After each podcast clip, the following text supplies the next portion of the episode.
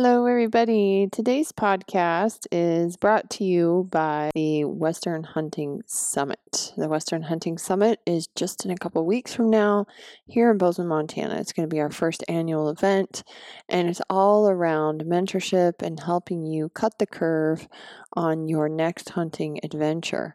We're going to be talking about all things backcountry, uh, backcountry success, tactics, gear, um, e scouting motivation, mindset, uh, fitness, nutrition, and um, not to mention, there's going to be two days of hiking for the VIPs with Ryan, Cody Rich, Brian Barney, and a barbecue with a shootout, a night shoot for um, some giveaways, as well as a private performance by our very good friend Dave Brinker. So, if you're still interested and you're maybe on the fence and you want to come, you can use Stahealthy 100, all caps, Stahealthy 100, and get $100 off your entry fee. We have, I think, two VIP spots left and just a handful of Weekend Warrior spots. But we'd love to see you there. WesternHuntingSummit.com. Use the promo code STAHEALTHY100. All right, let's do this.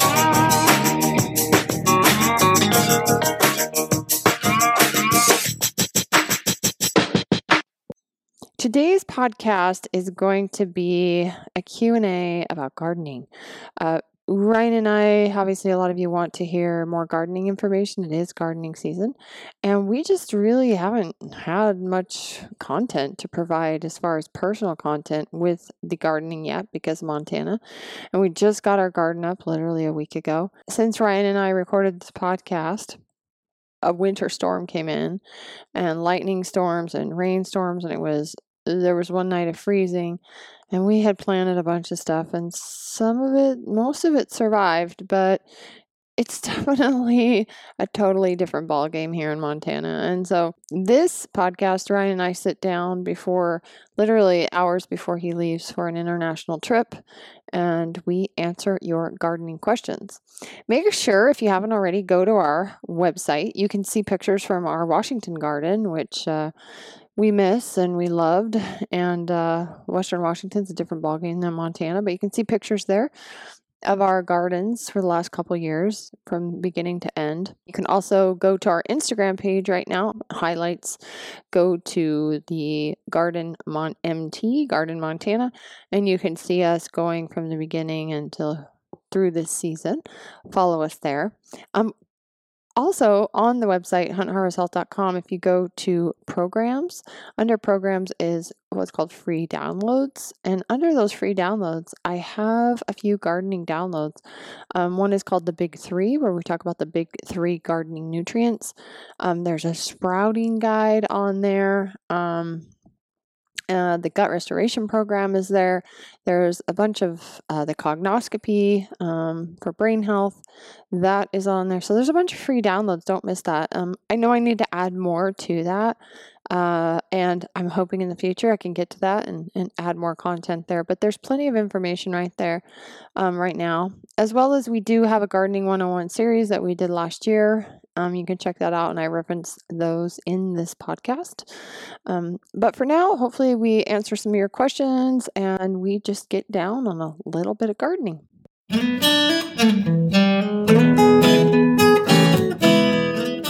Welcome back to the Hunt Harvest Health podcast. This is Doc Hillary, as usual, starting the intro. and I'm on here today. Okay, you need to speak Just up. kind of been rare. There you go. Yeah, put it closer. Okay. There you go. Uh, we're sitting in a coffee shop in Bozeman right now, so if you're hearing a little bit of feedback or background noise, that's what it is. Um, Ryan is getting ready to go on a trip today, so we are stopping real quick to do a podcast because we got a bunch of questions from this last weekend um, of gardening, and we figured it's gardening season, so we should start putting out a little bit about gardening since we haven't done that in probably a year. Yes. Yeah, It's a little lot later than what we're typically accustomed to starting. Usually we're, gosh, we're we got our garden in in April and yeah. it's uh it's June but we're just in a completely different zone here. So, always worried about that late frost. Do you want to give a little bit of a um, do you want to give a little bit of background on our last few weeks? Yeah. We're talking about the garden and kind of what the. Let's actually just talk a little bit about the process because I feel like a lot of people want to know that these are new gardeners, people picking this up, um, and I would almost consider us new gardeners at this point, meaning we're in a totally different climate. Like you said, we're we have Well, a we've a bare new- piece of land yeah, with like nothing on it except New um, ground to sage and grass and Yeah. and um, clay soil and oh my gosh it's it's like starting over again yeah. so maybe give a little bit of background on the process that we've been going through and then we can get into some questions Okay, so first off, we are in kind of like some prairie country in Three Forks, Montana. So uh, completely different environment. We don't even have a tree on our property yet. That's No. that's coming. But um, so the soil that we're dealing with now is so so very different than what we dealt with back in uh, the wet coast back there in, in Washington. So, um, you know, first thing when I got there, I, I'm looking at the soil and looking at the grass, and obviously there was a little bit of um, soil brought in for you know the lawn and all that kind of thing. But outside of that, and one of the better spots for us to put a garden, the soil was very very poor. It's very clay. I um, I had quite a challenge of just digging post holes in this clay. It was so compact, very, very poor drainage. and um, what I was going to do was Yeah. start off with four posts on corners and drive stakes, uh, just T posts. But uh, uh, I was getting a little guilt from Guilt. Doc Hill, I just a little bit guilt. little scotch guilt. Just uh, man, wouldn't it look better if it was all wooden posts all the way around? So in the end, I don't know how many posts I ended up digging. Um, I don't know, maybe 20, 24. So let's like back that. up here a little bit. Um, one of the, if you go to our Instagram story, on our highlights, we have a section that says Montana Garden or Garden in Montana. It's gonna, it's gonna document basically our process from the beginning to end. And there's a lot of pictures of Ryan using a post hole digger to dig these horrible poles. And the number one question we asked is like, people were like, "Why, don't isn't he using an auger?" All Can right, you answer I can, that? I can answer why I didn't use an auger. Yeah. First off, I'm a cheapskate. And Yeah, uh, true. we we live kind of out, so just going to uh, town to get the auger was going to be about 40 minutes, 40 minutes back. Like a four hour minimum was not that crazy, but I hate going back and forth. So like a full day was going to be a couple hundred bucks, and and uh, we had rain during the week that I wanted to get these posts dug. And if you know anything about Montana mud or clay or gumbo, it's almost impossible to do anything. Um, they didn't have any small, like gas powered, that I could just maneuver around myself. Augers, they had something I had to hook up to my trailer. It would have been great, but I could not have driven my truck on the ground to get that auger to where I wanted it Right. the truck would have just sat there. So I figured, well, I can just get this done with a post hole digger a lot faster instead of having to wait two, three days for it to dry out. And then another squall would come through, lay down some rain. So I did not get it for a couple reasons. Didn't want to drive to town. It wouldn't have worked if I would have got one. Um, and I talked to these people as well about the clay, the really, really hard compact clay. And they said, yeah, they have trouble um, even with the augers just clogging up and actually biting and driving in. So, oh well, it's just a little bit of work and uh, It's fun to watch. a little bit of post hole digging. So it was no big deal. Yeah. Um, So we got that done. Got the the first first thing was um, no point in putting the garden in unless you get a deer fence around here because we got deer everywhere, and so um, deer fence is seven and a half feet tall. Just ran a bunch of round poles everywhere, concreted them in. Ran just a really it's like a thin black mesh deer fence. hmm Could have ran wire, but wire's a real pain on uneven ground. Um, and this this black stuff, you just see right through it. It's like it's not even there when you're looking at a distance. So um, it's pretty cool. I think it looks good out there, and it'll Mhm. keep the, keep the deer out. But um, that was first and foremost. Get the fence in. Really easy to stretch that stuff when you're on like a slanted, sloped. Type. Yeah, it works really well. Super fast. We had like Yeah. minus the fence poles. Those took days or a week or whatever to get totally done. But that Yeah, would- that fencing would- we did in like we did all that in like an hour or two. Yeah, for example, like um, how the soil was, I would dig a post hole. I would go down a couple feet, and then um, a rain squall would come through, and it would take. I don't even know how long to for that water to like go away. yeah, from- the, they the were full of It just fill water. up with water. Yeah. So that's how compact the clay was. But um, yeah, so that was a challenge, but we got it done.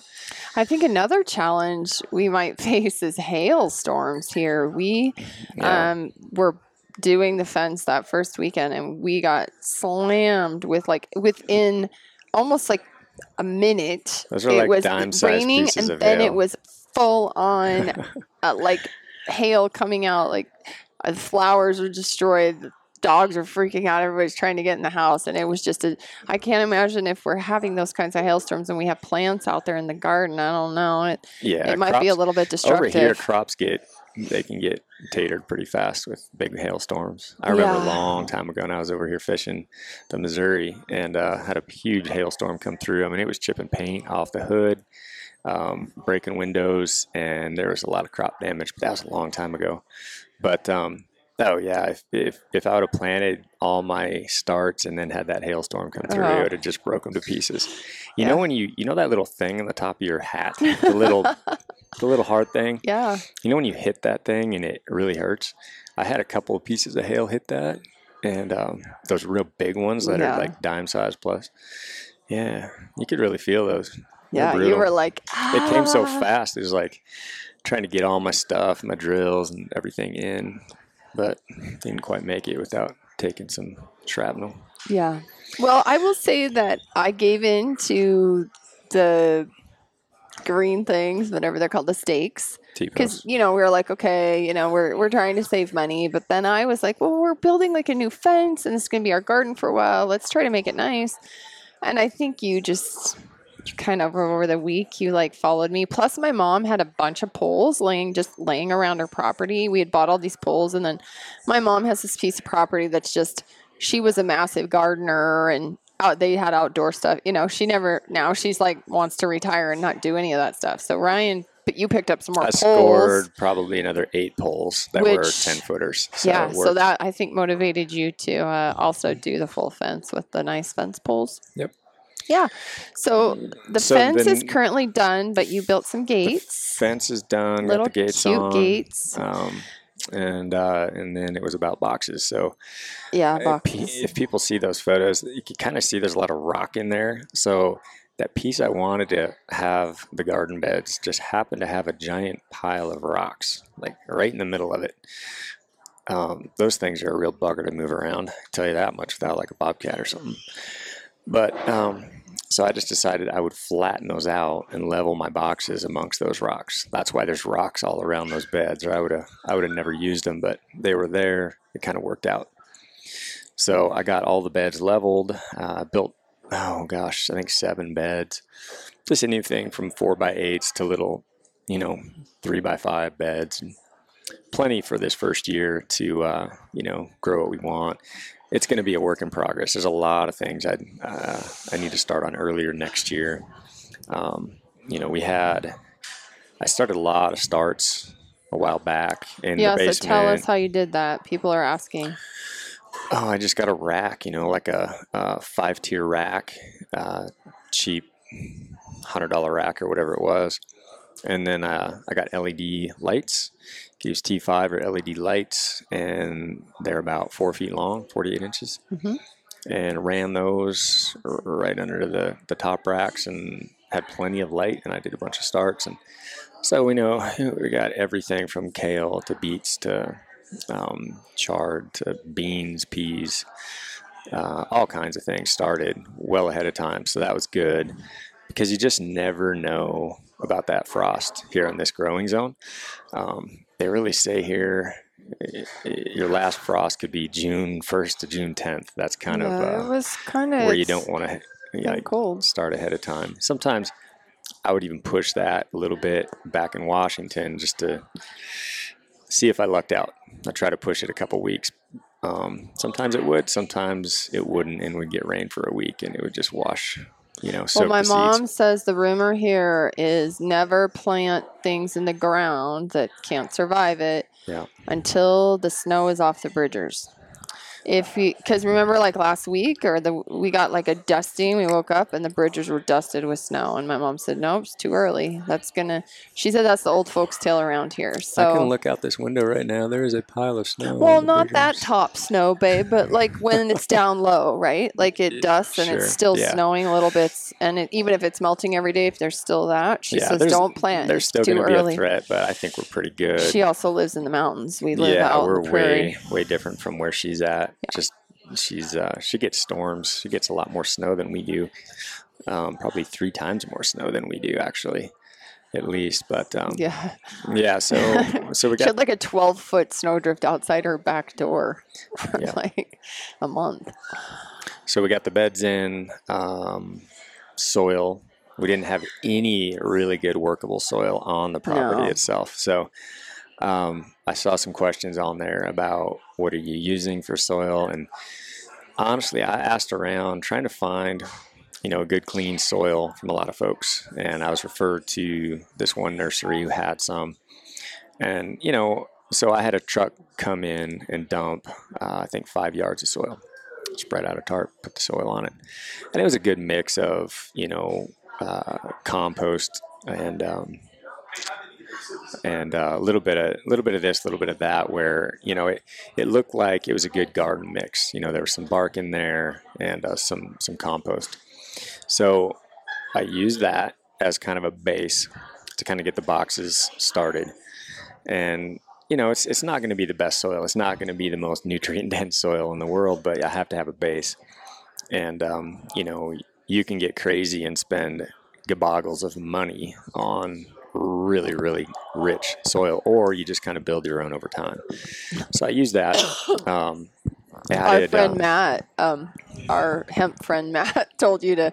He gets his soil from Colorado, Colorado. and Ryan was like, "Uh." uh, that's about a thousand dollars I don't want to spend for So- soil. but he's he's growing other things for medicinal Yeah. purposes. So No, he was a good. Um, Yeah. I talked to him for a while about a lot of things, and he had a lot of good recommendations on soil and products and things. So, Yeah. Um, but so what are you adding to the soil? So we get the soil that's a, a nice soil, it's a base soil, Mm-hmm. right? And then when you're putting it in the box, what are we adding to the soil to enrich that soil? So First of I'm- all, let's talk about the box. Let's back up a little bit. The box, now we have the soil pile they delivered to us. yeah, Tell us about what's in the box on the bottom because that was the number one gardening question we've gotten this week all right. So there's two, about the there's cardboard. two things. We live in gopher country now, um, Right. so we've got a lot of gophers. So every box I line with a very small mesh wire that will keep them from digging underneath the boxes up and destroying the garden. Um, so yeah, I ran a mesh. I stapled mesh to the bottom of every one of those boxes, and then on top of the mesh, I ran as much cardboard as we had. Yeah. And I've always done that, and it's worked really well. To what it does, it kind of snuffs out the weeds. Right. It, it takes a while for it to break down. Um, if you add, gosh, a couple, three boxes layer wise on top of um, your bed there, it, it really does wipe those weeds out. It snuffs them out. And then over time, as that cardboard breaks down, that's a good mulch to have. It's worm food. Um, it actually brings worms in and they feed on it. You get a good vermiculture going. And um, so I've always done that. It's just a easy, cheap way to kind of, um, you know, start off your box right. And then I'm adding soil on top of that. But yeah, keeping gophers out of the garden is going to be a challenge. Uh, I've got, I've still got a few projects I got to do with the fence. Um, aside from having Paley, you know, with her pellet gun sitting outside the window and plinking gophers that are trying to eat stuff out of our garden. Um, so yeah, cardboard, wire mesh, got the dirt in there. Now what we're adding to the dirt is any kind of like a clean organic matter. Um, I did get some some peat moss. I don't have access to any like peat bogs or anything over here, but so I bought some just sphagnum peat moss. Um, and I used that. So what that does is that's great for adding to your existing soil to keep it from drying out a lot too much. It adds like, gosh, it adds like 20, keeps like holds 20% moisture more. So if you're just doing it, so what I'll do is I'll I'll add you know a bag of peat. I'll mix it in. Try to keep that mix with worm castings and any organic compost that you've got. I mean, yard clippings, leaves, anything like that. Add that and kind of mix that up in the top six to eight inches of your soil of your bed and because um, that's going to be the number one thing around here. In the summer it's really hot so you get this easy to dry out. You could just you know fry the roots on all your starts if you don't have a good mulch going in there um, good composted soil something that's going to retain the water and not just have it dry out so fast. And you don't want to be watering two three times a day. Right. Um, so that's a real simple way to go is just get some um, some peat moss mix that in as well as some good organic matter. And that'll be a process that we continue to do over time as we cut the lawn. We'll be using the, try to cut the lawn to where you're not getting dandelion seeds like um, mm-hmm. in your yard clippings. So when you add that to your to your garden beds and around your plants, which also holds water, you can just put a layer of grass around you know each plant that holds water as well and then it's a good um, mulch or um, compost. It'll just kind of uh, work itself into the soil and add some nutrients. And, and that's that's a, a, simple, cheap, easy way to do it. Is just use what you have on your property. But um, again, try to keep the seeds out. If you got dandelions, like uh, just loaded with seeds, and you're raking up that grass to put in there, you just added a bunch of dandelions to your garden beds. Right. So try to keep your gra- your grass tight um, don't use the stuff around dandelions. I we don't we don't have a ton of we do have dandelions, but I don't feel like they um the, there's not a ton, and they're not like in Washington. We would get these dandelions that were like on steroids, ginormous well, dandelions, and now they're like little tiny dandelions. So. Well, here, as soon as they pop out, the wind pulls those seeds off. Yep. Back home, you get these nice big fluffy big yeah. balls of seeds that the wind wouldn't take them right away. And here it kind of blows every day. So well, you know the dandelion tea, root tea that I've been making the last few years, which we have podcasts on and stuff on the um, website about it. Yeah. I don't think it's going to be that easy here to get some nice, deep, long roots to make a know. dandelion tea. I interesting. Just, I, I, dug some up the other day that were kind of next to one of the boxes, and there was a pretty good amount of roots in there. Yeah. Decent amount. It doesn't go down too far, but yeah. that clay soil is I gotta brutal. try that. Yeah. So. Okay, so we we have that. What? So you've put the um, you've put the peat in there, mm-hmm. right? And now what else would you put in there? Compost? Any compost you have, if you've been, you know, composting food scraps, uh, if you have a worm bed, anything like that, that's it's a good time to add. Um, you know, worm castings is a good one. So if you have your own worm bed, which I've always had easy access to worm yeah. castings, it's it's just something that's been at the shop at all times. So over here, it's a little more of a challenge to get those, and they can be kind of expensive. So um, definitely going to tr- introduce some red worms um, into the garden once everything gets going. Mm-hmm. And then you want to keep them there. You want to constantly feed them. Uh, that's going to be leaves, grass clippings, anything you can come up with to kind of add into leaves. your garden. We don't have leaves, but we have to go oh, we have no down to the valley to grab some. Yeah. So. Okay. Yep. Um, and then is there anything else that you would put in there right now? It's about all I, it's about all we really have. Okay. I think, um, you know, obviously when you're transplanting, like your starts, uh, there's some really good stuff out there that uh, it, it kind of like it supports the root system when you're first planting it. So I take that. I can't even remember what it's called. I've had it forever. It's like a root stimulator, and and I'll just take a bowl and mix that with some water. And every plant that I uh, replant, every start that I replant, I just kind of let it soak in there for a little bit and let it completely get around all those roots. I kind of break up the wad at the bottom Mm-hmm. from the starts, and then I plant it, and it's just kind of like a jump start, Hmm. um, which is nice because I've noticed over the years when I use that those plants specifically, they green up very quickly Mm. and they take off. The ones that I don't, it just kind of takes a while. Mm. So they because the roots get a little bit of shock uh, Right. right after uh, you replant them. So, um, and then after that, I had some fish fertilizer, some emulsion that I used, and uh, spread that out. Not too heavy now, but um, just a little bit of extra boost to the soil, and that's really all I've all I've done so far. So, Yeah, it's it's just the very beginnings of it. mhm. Um, what's going to be interesting is how and what what works, what doesn't work. That's going to be where taking good Mhm. notes. Um, you know, my daughters love peas. I don't know how peas are going to do here, especially this time of year. It's going to get hot fast. So, uh, generally, peas do fairly well in a warm, but not like full sun, hot, hot. Uh, they're kind of a cooler weather. They do well in the spring, early spring, not so well in the midsummer. So, I don't know how we're going to do on the peas. They did great downstairs maybe in we the need basement. to pa- plant the peas on the north side of the house where it gets a lot of shade or something. Along the dog kennel. I don't know. well, I The think dogs are over there. it's going to be warm, and I think rather than do that, I'd, I'd probably be better served to run a little bit of shade cloth or something like that in front of them. But um, Yeah. yeah, so it's going to be we're going to see what works and what doesn't. We're really curious on especially the greens, the collards, the kales, the chards. Um, spinach is another cool weather. I'm not even going to plant spinach. I I don't think it'll work. Um, now that it's already in the 80s, it'll just bolt really fast. So uh, I think I'll stay away from that and stick with the old tried and true collards and chard or Right. kale. Cool.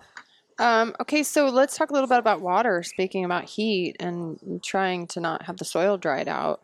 Um, are we going to do any irrigation stuff this year? I mean, we have Yeah, a got- pump, we have the hose. Well, I've got a well um, Yeah. Right there next to the garden, which has had a lot to do with why I put the garden there. Yeah. It's a flat spot. a well thing was just easy access. So um, right now, because I'm leaving, uh, and so that you don't have to stand out there and physically water, I put in a sprinkler so that you can just kick kick on the, the pump and it just waters everything. So that'll be what I'm using right now. Now, when I get back from this trip, I got a lot of things I need to do. Run some soakers um, on the um, certain plants, the squash, all that kind of thing. Uh, get some soakers in there and, and make it easy on us. But right. right now, it's um, it is what it is. I was super limited on time, trying to cram as much as I could into this week before I head out. So. Mhm. Okay. But I kind of So- like, honestly, I and then what I've always liked to do is go out in the evenings and water, um, just with the hose, like stand there and water, water everything. I know how much is getting on there. I know I'm covering everything, and um, we'll see. I was a little worried about being gone and knowing how busy you are and the girls, so I don't, I don't know. Uh, it'll be interesting. Hopefully, I don't come back to a bunch of dead plants. Hey, uh, the garden is like right in your face. I cannot miss it, Yeah. and it is. It's totally different here. I mean, in Washington, we could get away with not watering more. Yeah. So you could say like, "Oh, I'm busy. I didn't get to it today," and things are not going to die. Like here, Yeah. I mean, I'm up early. I see it. Yeah, like that's- I'm that's not going to cool neglect it, but it's Hill different goes out here. on runs now every morning at like Yeah. five. So, um, yeah, I just have it set water up. then. You can just kick on the uh, the pump, and Yeah. it'll water while you're running. Come back and kick it off, and we should be good to go for Yeah. the day. So, yeah. um, Don't worry, I, I'm going to try really hard. I mean, most of you probably think because I'm the naturopath that I I used to have the greener thumb than Ryan, but he is now the super green thumb, and sometimes I will take blame for not watering things perfectly. But like I said, Washington was different, and I was like, oh, I can get away with it today and not water it. Here, it's like it's going to be a totally different story. heat, One day of not like your squash starts. We're just literally outside yesterday, and it was like seventy-five, but they were in that intense sun, and they all looked like they were just about It to was- die. And you had to bring them in the house. So I Yeah. would, one day is makes a huge difference a here. few hours in just small peat pots and uh, with that wind and it just dries out everything really fast so yeah Right. definitely an issue the wind is going to be probably the toughest to navigate we're going to have to do a lot of um, you know mulch built Right. into that soil constantly i think all the yard clippings are going to be just kind of like you know surrounding the base of every plant and just kind of keep filling up those garden beds with with grass clippings yeah, which is really all we have at this place yeah. We do have a lot of grass clippings, though. You mowed yesterday. We have a nice. We, you know, Yeah. this winter we we actually. I remember you asking me. You said, uh, "Was it you?"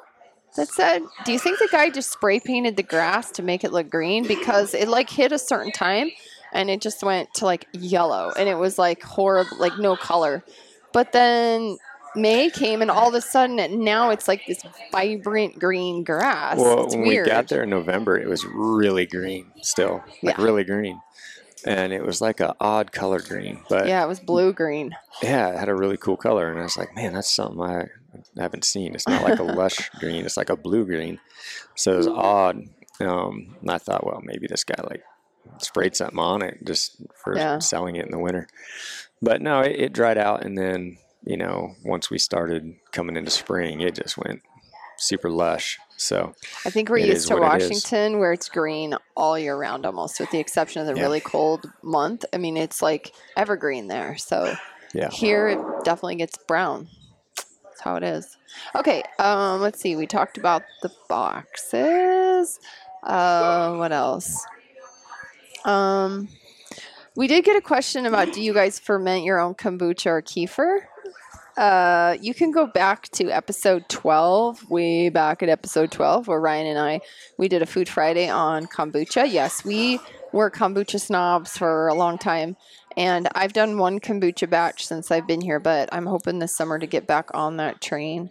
Um, I had some amazing um, scobies, and they were just having babies like crazy. I was giving scobies left and right, and the last scobie I I, I ended up not bringing those scobies with me and then I bought one and it didn't do very well. It didn't really ferment very well. So I'm going to get back on that train. But yes, um, episode number 12, we talk about making your own kombucha.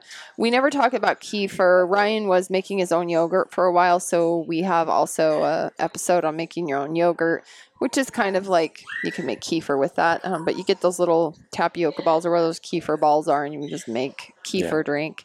Um, but I've never done kefir partly just because we're not a huge dairy family. Like if we do anything, we're doing a little cheese or we're doing like yogurt. But I should try making kefir. Yeah. That'd be great. I think the only thing we're feeding right now is sourdough. Yeah, so we do it. lots of sourdough uh, lately. It's like in everything that we make. If we're making any type of pancake, it's pretty much all our pancakes are sourdough and Eggs. eggs. That's it. And the girls are like, "No, Dad, we don't want pancakes again." Um, That's just so easy. but my girls won't necessarily eat straight up eggs, which seems kind of weird, right? Because we now have chickens and we have amazing eggs again. Um, but they will eat these pancakes and they're just basically full of eggs. And then they get a little bit of the fermented sourdough. Um, I'm also hoping to have some sourdough experts on the show. I think sourdough is really intriguing um, because it you are using grains, and there's this whole movement right now about you know not eating any grains and not eating any of that, but how sourdough can actually break the grains down and make them more digestible. So it's that old school thing of fermentation and how it changes, um, helps support the bacteria Yeah. in the food as well as in our guts. And so um, I want to learn. I want to learn a lot more about sourdough. I kind of need to go back to that. Um, let's see. Oh yeah, what kind of wood did you use on the garden boxes? I think that's a big question we get as well. And do you use treated, untreated? We've probably talked about this in the past, Mm. but Yeah, I just use untreated. I don't really want the treated stuff um, why? in there. Just the chemicals. Um, Yeah. Try to avoid all that. And uh, yeah, honestly, you know, when you think about longevity of a box, even when it's untreated, you would you would almost think that it would rot faster than it does. But man, you get years. You get so many years out of an untreated box that, um, you know, if a board does rot out or whatever, you can add to it. But they're super easy to make, Right. and uh, and untreated isn't that expensive. And um, yeah, they still last a very very long time if you build them right. Yeah, and we had some lumber left over. We had our basement framed, um, Yeah. and so Ryan used some of that for the smaller boxes, whatever had. I- whatever. and they look great. The boxes are amazing looking. Yeah. So now just- he's going to build me some for alongside our house, where I can plant perennials and lavender, and have some lavender beds and some perennial beds. yeah. Um, because our soils does suck, we kind of have to have boxes, even if we want to do perennial beds and Yeah. stuff like that. Um, all right, let's see. This is a big question. If you want to listen to, we did a gardening series last summer called the Gardening 101 series. That's episode 58, 61, and 62 we get into starting a garden. We talk about garden boxes and we also talk about soil, which is a big, big deal. And if you start researching soil, well, you can go down the rabbit hole. Um, soil is pretty much the if if our soil and our topsoil are going bad, it's it's a it's a crisis, folks, because soil's everything. It's kind of like the bees disappearing, the topsoil gone. Like these are the things that really sustain and create life. So you can go back to 62 and learn about soil. Um, but this is kind of a big, broad question. Somebody asked tips for those wanting to start a garden. Why don't you give me your number one tip for somebody who wants to start who's never gardened? Oh man. Uh, number one tip. Uh, I don't know what one- tip would be. How I you can do more than one if you want, but Figure out what you want to grow, what you like first off. well, what your climate can do. Yeah, what climate you're in, and then also, um, you know, what's it going to take to get the right soil to Yeah. grow it, and if you have time um, to manage your garden. A lot, I see a lot of gardens go in, and by midsummer they're all weeds, and there's very little, you know, produce at the end of it. Uh, so it is definitely not a time saver. It's it's a it's a time suck. No matter how Yeah. you cut it, gardening takes some time. It's a lot of upkeep. Um, You've heard me complain about how we can't have a life in the summer because we're basically living in our garden. Our garden plants have to be tended. It's like our dogs. We, and we then if you revolve do it around our right, garden. you know you're you're putting that food up. Um, Right. You know, obviously you can eat a lot of it as you go, but you also have a pile of stuff going into the fall. And you know, we know when hunting season starts, so we got to have all that like put up right. during the beginning of that.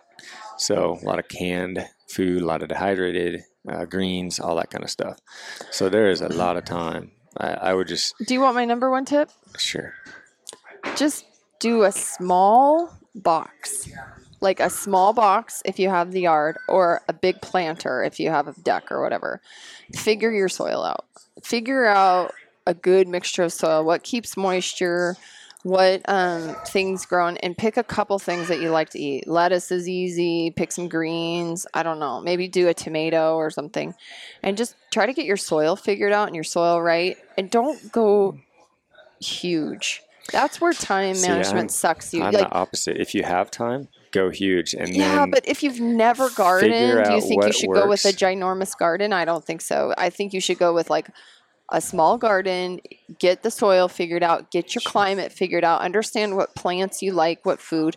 You know, most people, if you grow one row of lettuce in a box, that's pretty good. You can eat on that, or one row of kale and one row of carrots. okay. But here's in here's our my house, problem it's like that. uh, it's like it's like six rows of carrots and like three boxes of kale. And yeah, but if you if you take that approach, here's my dilemma with with starting really small. If you take that approach, it's going to take you years to figure it out. because No, because it would take a year, and maybe you'd be like, "Oh, this works. I have time for I this. I got my soil figured out." Then you can build five boxes the some next year. get some get a get about 10 crops you want to put in and take notes figure out what Yeah. worked what didn't work um, you know test your soil figure out the ph of it and see what kind of conditions worked for certain plants but take notes and make sure because if you're like me you just kind of forget that stuff. You take notes? you think yeah i take notes You i do? especially when you're like planting early season and you're not Yeah. starting having starts Okay. you have to like map it out say you're going to plant this with that there's so much you could dig into. Companion planting is one. Um, Yeah. If you're going to plant, you know, corn, you could also put uh, peas amongst your corn. They'll actually run up the corn stalks if you stagger it right and offer some shade, which is something that I could have done this year if I'd had corn. And uh, that would have probably ended up having me a little bit better luck with peas, but we'll see how that turns out anyway. So there's a lot of companion planting, strawberries with beans, all kinds of things, and and just dig in, get on the Googleizer and figure out what plants go with what. And I would say that I, I would say don't start too small. If you just do one row of lettuce, then you got a whole another year to wait before you uh, figure out what's it going to take to grow a really nice big onion. No. Okay. So I would just say take notes. Try to get start composting all your food scraps, Mhm. lawn clippings. Get get good soil, um, and uh, Mhm. yeah, I, I I would say start there. And I'll get some chickens. You got the manure. Just kind of pre-plan all that stuff. Well, Ryan and I last year we put together this the Big Three Garden Macronutrients. It's a free download off our website. If you go to uh, programs under free downloads, you can download that there, and it's going to go through the three big macronutrients that your soil needs and your plants need, and why they need them and why they're important. I think that's also a good place to start because a lot of people's like, oh, they got this great soil, but maybe they're watering it too much, or you know, greens things with like root vegetables are different than greens that are growing above the ground, and like how much of these macronutrients they need and stuff like that. So that's Yeah. a, I think another really important thing. I like to start small just because I'm really busy and I don't have it like you always blame me of not watering the garden. Well, I'm busy. So for me, if it was just me by myself, I mean, if I had, if it was me and the kids, but if it was just me and I was feeding a couple people, I would be small. I would have a small garden that was enough to feed me for that season. Um, you, however, Yeah, love a huge one of the garden with things- love lots of excess because you like to put up and you like to pro- you like to process and you like to preserve. Some people aren't going to do that. One so, of the things you can also do if you're just starting out is just do pot planting. You know, just you can grow in buckets. If you have some old cheap buckets, put your soil in that. Make sure there's drainage, um, and use the bucket. Mhm. And you know, then you have a little bit more accessibility. If you're super super hot, you can also they're mobile. Like you can move those pots or buckets or whatever around, get them into some shade if you have to. If they're not working out, if they're starting to bolt, all that kind of thing. But um, if I you just love don't have, pots on you the don't have garden, the grabbing space, food out of the pots. yeah, you can just grow out of buckets or pots on the deck, and um, again, figure out what's working for each Mhm. variety of plant that you have going on. So Yeah. Um, I was also going to say that, again, if you go back to that programs area, the free downloads, you know, that's where we have. We have the sprouting guide. You can start. I'm starting to sprout. I put some sprouts out yesterday in my jars and going to start sprouting again, which I haven't done um, since we moved here. So I'm excited about that. Um, but yeah, we have different tastes just because I think we have different time time issues. Um, and I would say having fresh food at your beck and call is awesome. But if you do too much, you're going to get overwhelmed and then you may not want to do it again because you might think it's too hard. Yeah. So for me, if you're on a time crunch, but there's nothing better than eating fresh food, even if it's just out of a pot, you're going to get addicted to that. So then the next year you may want to do more and you may understand it. But time is huge for most people. Well, I I think, I mean, what most people are sitting in their car, like commuting, like for hours a day, you know? So for us, we're, we're commuting a lot now too, but it's different. You know, we, we make the time. I guess it's that make the time thing. But yeah, it's gardens. Gardens are a lot of time. You can start one, but like I said before, uh, a lot of times it, you just don't have the time to Mm. maintain it. Yeah. Weeding, um, try to get a good system. That's why beds are so nice. Uh, you can snuff weeds out and not have to deal with you know the native weeds that were coming up in that area. And you know you'll always have seeds flying in, especially in a place like where we are with the wind and whatnot. But those are a lot easier to manage in a in a garden bed, and it's pretty cheap, pretty uh, pretty effective way to kind of minimize a lot of time in picking weeds. yeah. Because we used to run, like I, I started off without boxes and just ran rows. You know, I'd rake up these nice after I'd till it, rake up these rows, and super easy to do. You're using the, the native soil there. It's it's great, but the weeding that goes into those sometimes I mean, unless you've had a garden for years and years and years, and you've put in the time to get eliminate most of the seeds, um, yeah, your first few years are going to be a nightmare Yeah. for weeds. So, and then you know, obviously, you're running soaker hoses and things of that nature. You're not watering the weeds outside of your boxes. You're just kind of keeping the roots of your actual plants uh, watered. That's another big one, which is I've got black plastic down right now around where I'm going to have all my squash plants, my mounds, uh, boxes in some cases, and uh, that's going to keep the weeds down a lot. And then I'm just going to run soakers, uh, little drip lines actually Mhm. into those squash beds. So then you're not watering like the sprinkler system. Yeah, it's great, it's easy, but it's watering everything around your garden. So you're going to have weeds getting watered as well. Yeah. That'll be exciting. We never had anything like that in Washington. Yeah. We always had to water. Um, Yeah, my dad, uh, I talked to him last night. He's already eating romaine and kale out of his garden back home in Washington. oh, I know. I, I can't even look at pictures from Washington or Oregon and of, But- of gardening or California. Oh my gosh, it's like so depressing when you think of what we what we had before. But we did get some raspberries. We're gonna plant um, in our garden. They won't be giving us raspberries this year, but hopefully they'll Yeah. work. That's that's the Some thing clients is uh, gave them to me, and in the soil that we have, I the don't clay, raspberry is kind of like a well drained soil. So I'm going to be digging trenches to run those and, and kind of adding a soil to it. But yeah, uh, yeah, the clay that they're sitting on, they'd be sitting on right now if I just planted them in a row would be terrible. yeah. So that some work to do. Well, we are we are trying a variety of plants, just like we always do, and we are also hoping that more than just cabbage and Brussels sprout, sprouts will grow in our Everybody garden. Everybody tells you over here, it's like, oh, well, you'll grow a lot of cabbage. yeah, but- that's it. The neighbor girls are like, "Yeah, we grew a garden. We got like cabbage." that's what they said, and I was like, "Oh no, the cabbage word." Yeah. Um, so all right. Let's see what other questions. So speaking of the chickens, we did get chickens finally. We got a little chicken house, and on, uh, they don't have quite the spread that our chickens had in our old property. But we got a dog kennel to keep them safe for now until someday we're able to build a run for them. But Yeah. we got this cute little chicken house that some poor guy in an HOA had to get rid of his chickens because they made them illegal in the HOA. And so he sold this beautiful little chicken house that's ventilated. You can just pick up the roof and pull eggs out. It's so different than what we had. Um, but they live in the dog kennel. And predators was a question, like how do you keep your your your birds safe from predators? And our biggest predator um, with the dog kennel up is hawks and birds, the predator birds. So we put a the We just put a bird mesh over the mesh top over the, kennel. top.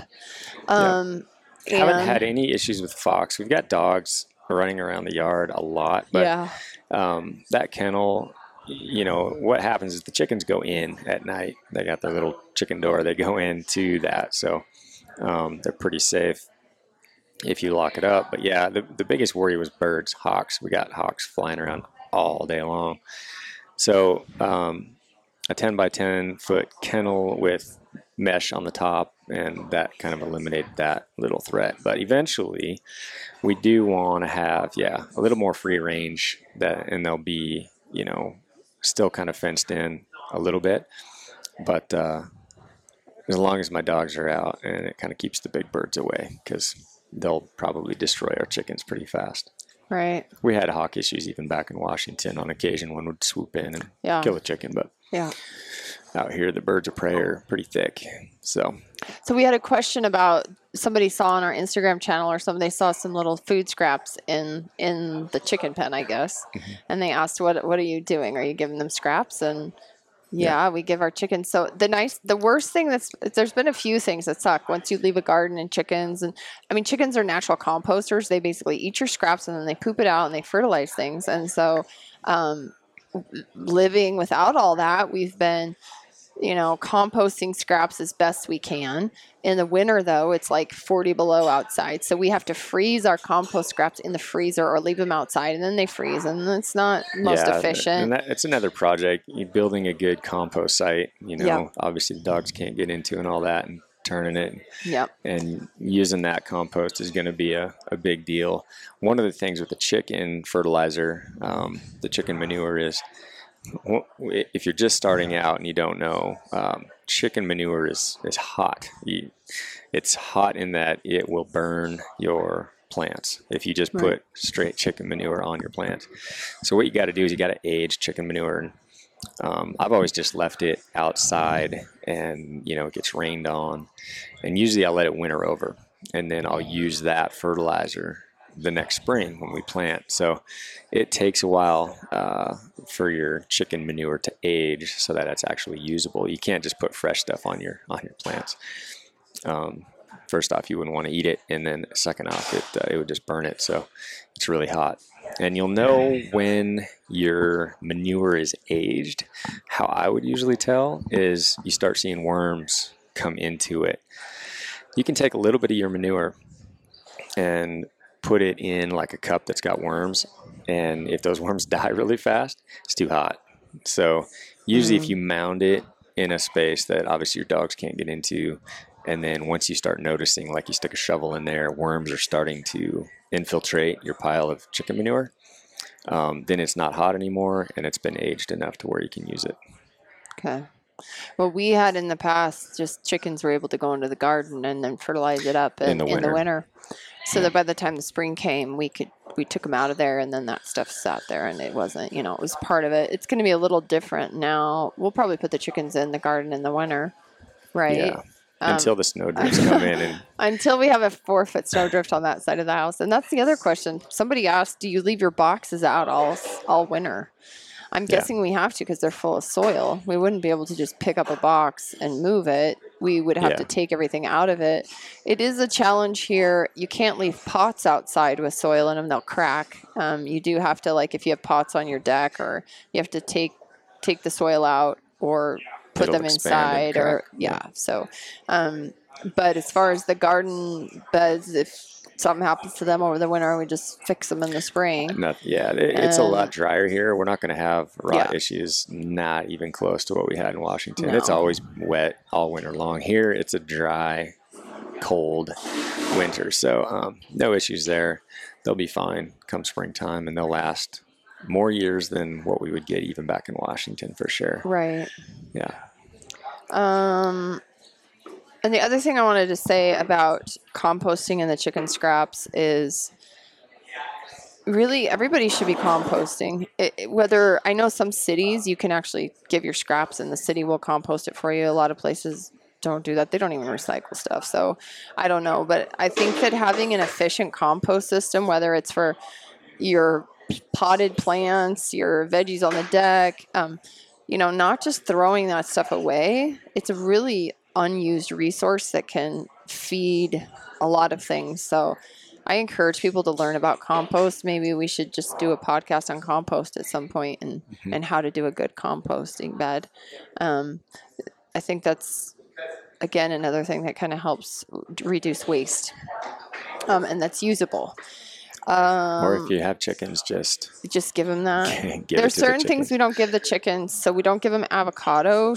They avocados aren't good for them, like avocado seeds and avocado things.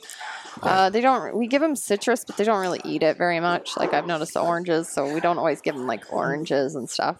No. Um, is there anything like, else we don't give fruits, them? Of course, we don't melons. give them like a bunch of oily, greasy stuff, but um, they will eat meat. They like we don't give them meat. You th- that wouldn't be a classified vegetarian chicken, but no. um, they'll rip apart an animal if well, they fish. had yeah, to. if you fish. throw a slab of fish in there, they we'll put fish it. and fish bones in there, which is good. Yeah. They're getting essential fatty acids that way. Yeah. But um, all right, can you believe the difference in those eggs when we cracked them open versus what we've been buying at the store? We've been buying like you know the nice, expensive, like vegetarian, range-free eggs and they're even still not even close. No, they're to pale the yellow, and then you, you start getting chickens again, and then you crack one side by side, and it's like a bright orange, like Boy. giving them a good food. The omegas, the omega content in that yolk of a fresh egg compared to the ones that are Yeah. that are in the store is ridiculous. Yeah. No, the food the food that we give them, I mean, it's good. I think it's 18% protein, which is kind of what you want to maintain to get the max for your egg production. Um, there's some cheaper stuff out there. You just don't get as much egg production, and Right. you'll notice it in the egg yolks. They'll start to become pale as well if you don't have a good quality feed. But just layered pellets. Yep. Um, what grains are we feeding? We we feed the chickens a layer pellet, right, Yeah. to help them lay. Yeah. Mhm. No, uh, no corn, no scratch, none of that really. Um, what I found is if, and even you, you don't want to give them too many yard scraps because once you start adding up, if you're doing seeds and corn and scraps and all that kind of thing, you're kind of lowering their protein intake throughout the day, and you will actually um, hurt yourself in egg production. Mm. Um, I uh, I figured that out a few years ago talking to a guy who uh, just sat down and we were just talking about egg production and how you maximize it even throughout the winter, and it's maintaining that level of protein. And a lot of people will feed them corn and, and other things, and you just when you do that, you're taking away from the protein content. So you're or that level of like 18%, and then you just notice it in less eggs, and um, so that's an issue, but we try to just give them a little bit of you know what we eat daily those type Mhm. scraps and and uh, also i think one of the big things people always ask about is eggshells. Um, you know you can give your chickens oyster shells which is a great way to keep calcium up. Hmm keeps the eggs uh, like when you crack them they're actually a nice firm shell versus if they're very low on calcium you're getting a real weak um, shell that it's just there's not enough calcium in there. So that's why people give them oyster shells and there's like this thing where you, you, some people don't give them any of their shells back to feed Mm. I always have. I always just feed them back some of the crushed eggshells that, that we've used. Um, not all of them. We also use a bunch of them for adding calcium to the peppers and the tomatoes. We dry out the eggshells, hmm pulverize them, and use that for the garden. Right now we have But- a ginormous garbage can full of Yeah. those. We got to pulverize, so I feel like we have an abundance right now of. Yeah, we got Uh, tons so- of eggshells. Lately, I just throw some of them back in there because we don't Yeah. need any more Yeah. right now. But Yeah, but where people worry is like if your chickens are eating their own eggs, that can be an issue if you notice that. Um, oh, So, but I've never had a big issue of the chickens eating their own, um, you know, and I'll crush those eggshells and just put them in with the scraps, and they'll they'll get some uh, some of that calcium back into the into their systems that way. right. So, Yeah, it's been fun having the chickens back. It's nice to do that. All right. Uh, I think that's all the questions that I have from Instagram that we got. Do you have anything else to add? I think we covered it. All right. Well, uh, we will, of course, everybody can follow us on the Hunt Harvest Health Instagram highlights. We have a section, like I said, the Montana Garden, and I try to post. At least uh, weekends tend to be my best time, so I post a bunch of pictures from what I've gathered and the plants and how they're growing, and we'll keep a documentation there of that. Um, we always encourage you again, whether it's small or big, try to grow some of your own food. It's so rewarding. And we know that we've missed it after spending a year um, not not having that easy access to to food that we've kind of been used to having. So it's it's um it was really hard last fall to leave our garden um, I think the guy that moved into our house uh, got a score of uh, food and he got all our grapes, which we never got to try. We had amazing grapes that were beautiful last year, um, and tomatoes and all that. So we left that, and that was hard for us to do. I think leaving our garden was even harder than leaving our our house.